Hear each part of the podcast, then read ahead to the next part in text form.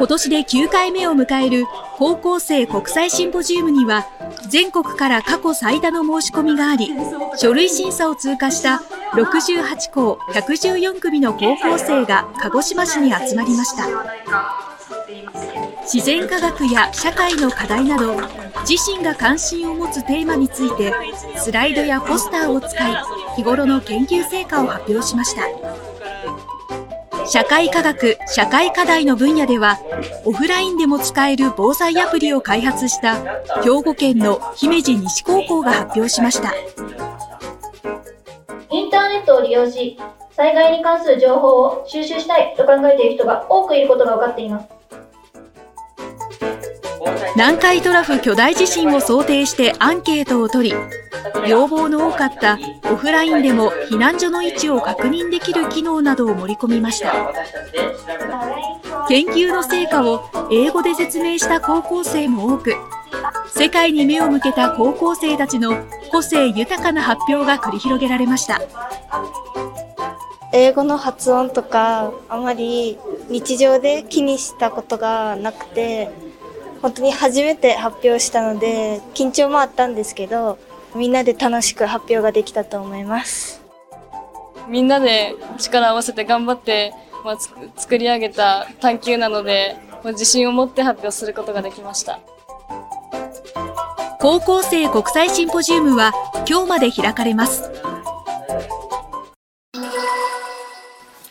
今北朝鮮の代表チームが中国北京の駅に到着しました。パリオリンピックの出場権をかけたアジア最終予選で日本のなでしこジャパンと対戦する北朝鮮の選手たちが昨日夜経由地の中国北京に到着しました。24日に行われる第一戦は開催地が直前まで決まらない事態となっていましたがアジアサッカー連盟は昨日サウジアラビア・ジッダで開催すると正式に発表しました。北朝鮮の選手たちは北京から飛行機に乗り換え、日本時間の今夜にもジッダに到着する予定です。警察によりますと、逮捕された自称建設作業員の中本幸人容疑者は去年8月、小田原市の学校敷地内で、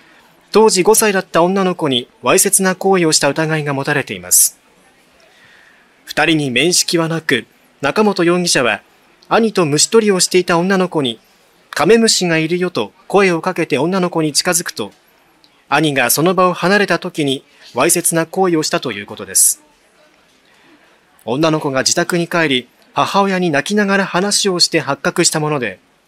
中本容疑者は調べに対し、私がしたことなのか記憶にありませんと容疑を否認しているということです。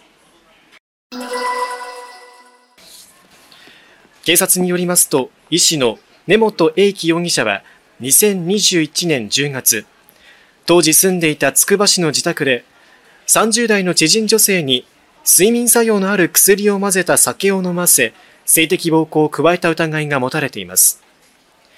根本容疑者は女性と飲食店で酒を飲んだ後自宅に行き、薬で女性の意識を朦朧とさせ、犯行に及んだとみられています。去年9月、女性が警察に被害を相談し、事件が発覚したということですが、調べに対し根本容疑者は容疑を否認しているということです。アメリカの半導体大手 NVIDIA が発表した去年11月から今年1月の決算では、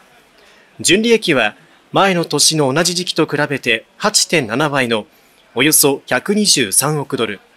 日本円でおよそ1兆8450億円でした。また、売上高は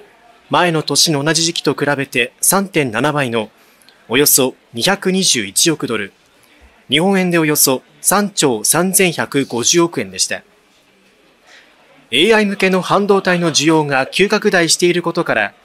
売上高と純利益はともに過去最高を記録し、大幅な増収増益となりました。さらに、今年2月から4月の売上高見通しは240億ドル前後で220億ドル程度を見込んでいた市場予想を上回っています。NVIDIA の株価上昇は日本の半導体関連銘柄の株高にもつながっていて、バブル期につけた史上最高値に迫る日経平均株価にも大きく影響しています。